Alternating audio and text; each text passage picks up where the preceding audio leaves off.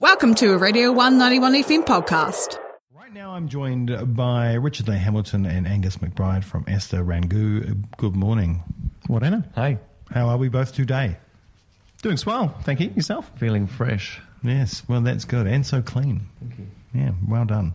Uh, I don't know why we have to celebrate that, but that's fine. Right, hitting the road with a new tracks in tow because you got a split. E, well, split single coming out, Dream and uh, Clear Lake. Um, Esther Rangoon made a bit of a surprise return this year, Richard, uh, with your return to Aotearoa. Was the plan for the project always to be recommenced on your return? Yeah, I, I kind of I didn't realise the timing was so poor when I left. I think initially I, I expected the project to kind of keep going, but then um, my travel plans kind of I don't know kind of sprung up on me, and I thought when I got back that I would jump straight back into it, but I kind of felt a little bit not necessarily disillusioned, but when I was in the UK, I didn't play much music. Yeah. I came back and I just wasn't sure whether I wanted to do a band again Yeah. in that format. Yeah. But after some time and some soul searching, um, I had a conversation with Angus and he was keen to get on board, and then Mm. that was kind of the impetus for getting things rolling. Nice, nice. Well, um, thanks for that, Angus. My pleasure. Yeah, yeah. I'll do whatever I can to help. Um, okay, so I mean, was the UK? It was just a. I mean, what was what was that trip all about? I mean, was it almost if, when you got there, plans changed and and you kind of were a little bit of soul searching, finding yourself in something, or what was going on with yourself? Yeah, there were a lot of things. Um, number one, I wanted to visit my sister. I hadn't seen her in a couple of years. Mm-hmm, she was over there. Um, and also, I hadn't really left Dunedin Yeah, at all. Yeah. Except for, you know, brief forays or, um, around New Zealand or slightly to Australia. So it was it was an opportunity to soul search, I think, and also just to kind of take myself out of that context. And when I got there, it was kind of nice not to do a lot of music Yeah. because I felt that that kind of had dominated my early 20s. Well, it So- had. Yeah, It had. I mean, yeah. I remember when I first met you uh, at Battle of the Bands a long Hey. time ago, Mr. Biscuits. What a time that was. Still got songs on the playlist, still play them. Uh, Hey, that could be the next one to root for. yeah, it could be, could be. We've been waiting a long time. Probably not. But there was, there was a reformation of uh, Mr. Biscuits at one stage, wasn't there? Yeah, there was kind of like I think there was a point that Sarah returned to it for Yeah. a couple of gigs, and then it kind of fell away again. so Yeah, yeah, yeah. Shambles was a, a part of the aesthetic and also the personnel at the time. so yeah, not with this one though. No. Not with this project. no shambles. No shambles involved. None at Cleaned all. ourselves up. Yeah, Um, straight back into it with a with a heavy um, run of support slots um, with um, breakouts Marlon Williams, uh, Marlon's Dreaming, uh, and two of the nation's favourites with Harvey Unclear and the Beths. I mean, that's a massive. It's quite massive for a, a project that kind of dropped away for three years. It's like bang, straight back into it. Like you and you, you were saying, I wasn't quite sure, and then all of a sudden you've got these support slots. yeah. It was kind of it, it went from kind of yeah zero to you know 100 miles an hour, which was which was amazing, and that was um, kudos to Angus for putting the feelers out and chatting to people and being like, you know, this is a project that has been dormant for a bit, but um, we banked on the the quality of the EP, which we still really love, Yeah. uh, and thought that we could just jump straight back on it. And the quality of Richard's reputation as well, like being a being a musician for so long, involved with so many different acts. It was, it was to me, it was quite important that we didn't that we that we started as a we mean to go on. Yeah. like we really put value behind the project and said like we're not going to play at the Crown for five bucks. We're going to aim higher. We're going to try and actually start out really strong, and so we did. Let's just say that it's not bad for paying at the Crown for five bucks, though. No, actually, no, not at all. Not at all. But we've we've done that as well. Yeah. yeah, yeah. Yes. we've we've done those years, um, and feel like we don't have to anymore. Yeah, you and I, paid your dues. Yeah, and I, I love doing all those shows, and this kind of thing. I remember when going back to Mr. Biscuits again. I think one music month we played like eleven shows in one month, and you know it's, it's amazing, and it's good for you know um, harnessing your um, your act, as we we didn't quite do with that band, um, keeping the shambles alive. But uh, I think yeah, what what it came down to was that um, Dunedin and New Zealand, you, you can saturate yourself if you play too much, Oh, and it's, it's really important to assert that value in scarcity, in, in a sense. and we're a lot busier now than we were when we were 22. Yeah, so yeah. it's it's important to make to make everything that we do worthwhile, I guess, because our time is worth more. Mm-hmm. You know, Yeah, that's right. That's right. You've got to take a, your time away from paying the mortgage and things like that. Probably, I don't know. mortgage and dog, and Well, that's right. Try having Food bills. Yeah. Uh, you know, you haven't quite made it to my level yet, lads. Uh, oh, jeepers. Right, uh, right. Obviously, Males is a part of this as well as also releasing and touring. Uh, that's an even bigger surprise. Um, obviously, this the song um, has been around for a while. Yeah, so that that song was actually recorded at the same time as the None the Wiser album. Yeah. and so we kind of got to the end of the mixing process, and we realised that we couldn't find a way to slot it in to the order. Um, it kind of fitted better with the two EPs before that, which is actually quite a nice thing to release now because it kind of ties all those well all those releases together. yeah, yeah. Creates it into a nice little package. Exactly. Yeah, yeah, Yeah. and then this tour will be maybe a full stop. Yes, yeah, that's what it will be. Yeah, and I think it's it's more so because I, we played one show I think in early 2015, and then I think Bandcamp we only released it on in March, so we never had a chance to play any of these shows, uh, any of the songs live really, except for a couple of couple of new ones at the time. So it is a good opportunity to kind of give it the send off it deserves. Yeah. I think at least for that creative part of my life, I feel like um, there's some unfinished business there. And I think um, unfinished business for the fans of the band as well.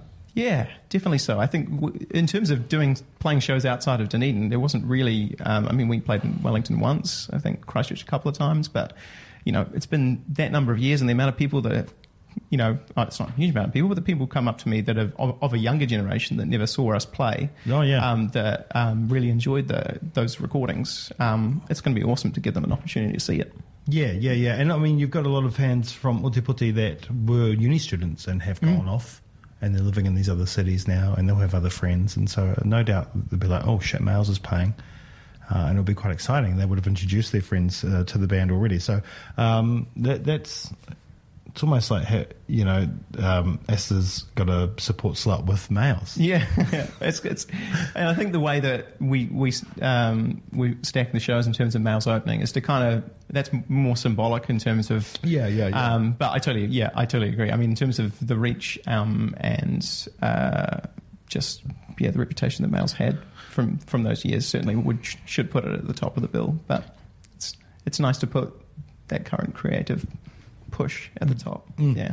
Um, and it's going to be both bands, uh, both uh, bands for both bands. You get the backing band for, for, for both bands. So, um, Angus, I know you're a big fan of Males, so I know you're playing the songs. it's very exciting. yeah. I, I, I did- there was no um, ulterior motive when sort of coming up with this idea that I was like, oh, I finally get to be in males.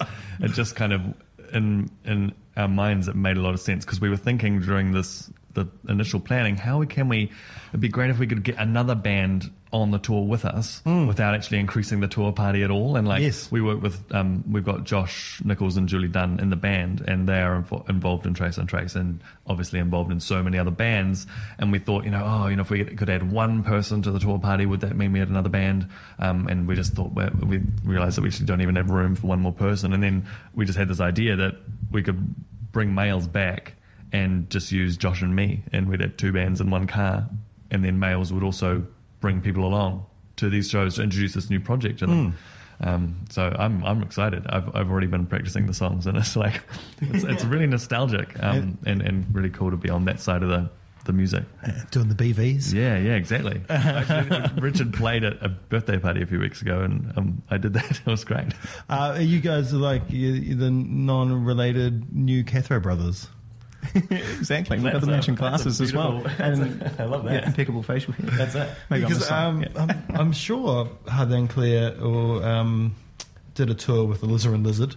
Yeah, probably. Yeah, we were. Yeah, we chatted to them about that actually. The idea of they kind of opened for themselves, or they just Yeah. changed personnel and then just did the whole tour. So We, we were we were certainly conscious of that being odd at the beginning, but when we were playing with Harvey and Claire, we had a chat to Paul about it, and he was like, "Oh no, people don't even notice." Yeah, yeah, yeah, yeah. I thought maybe we could all just change our t-shirts, and then maybe it wouldn't. Yeah, it wouldn't be. Cool.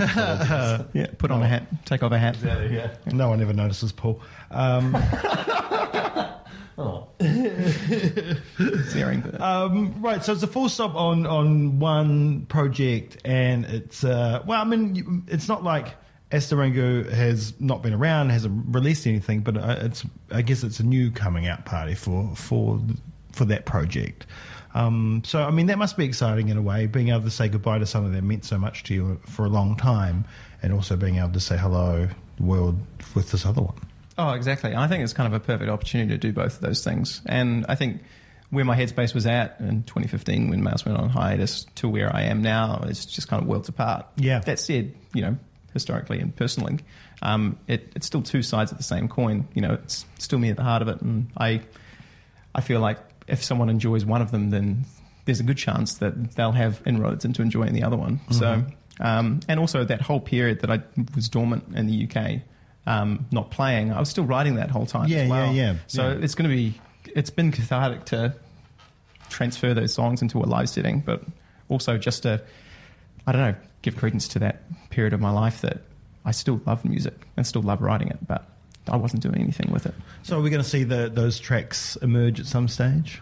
Yeah, yeah. So Yeah. there'll be, I mean, so we've got obviously the first single, but we'd love to do some more recording early next year. Um, I mean, there's a bank of, you know, 50, 60 ideas that I think are worth making it Yeah. onto a onto a record, but obviously it's the idea. It's just it's it, you've got to kind of dam the river a little bit and quality control. Well, when was the last time New Zealand act did a triple album? Mm. You know, gatefold vinyl. You got your Yeah, thing. exactly. Like, uh, Yeah, it's time to bring it back. Yeah, I think it's time to bring it back. That's, on Laserdisc as well. Oh, yeah. Totally. totally. Yeah, yeah. I like that. Right, so um, the show in Ōtepoti is on the 20th of February uh, at um, Dive. Tickets are under the radar.co.nz. You can get those now. And the single comes out in uh, January. 29th. Yeah, 29th. this- 29th, this- yep. but two days after my mum's birthday. Happy birthday in advance for that. uh, well, thank you both for coming in. Thanks, Jamie. Um, and we will talk again when the singles are released. Beautiful. Sounds wonderful. Cheers. Thanks, Thank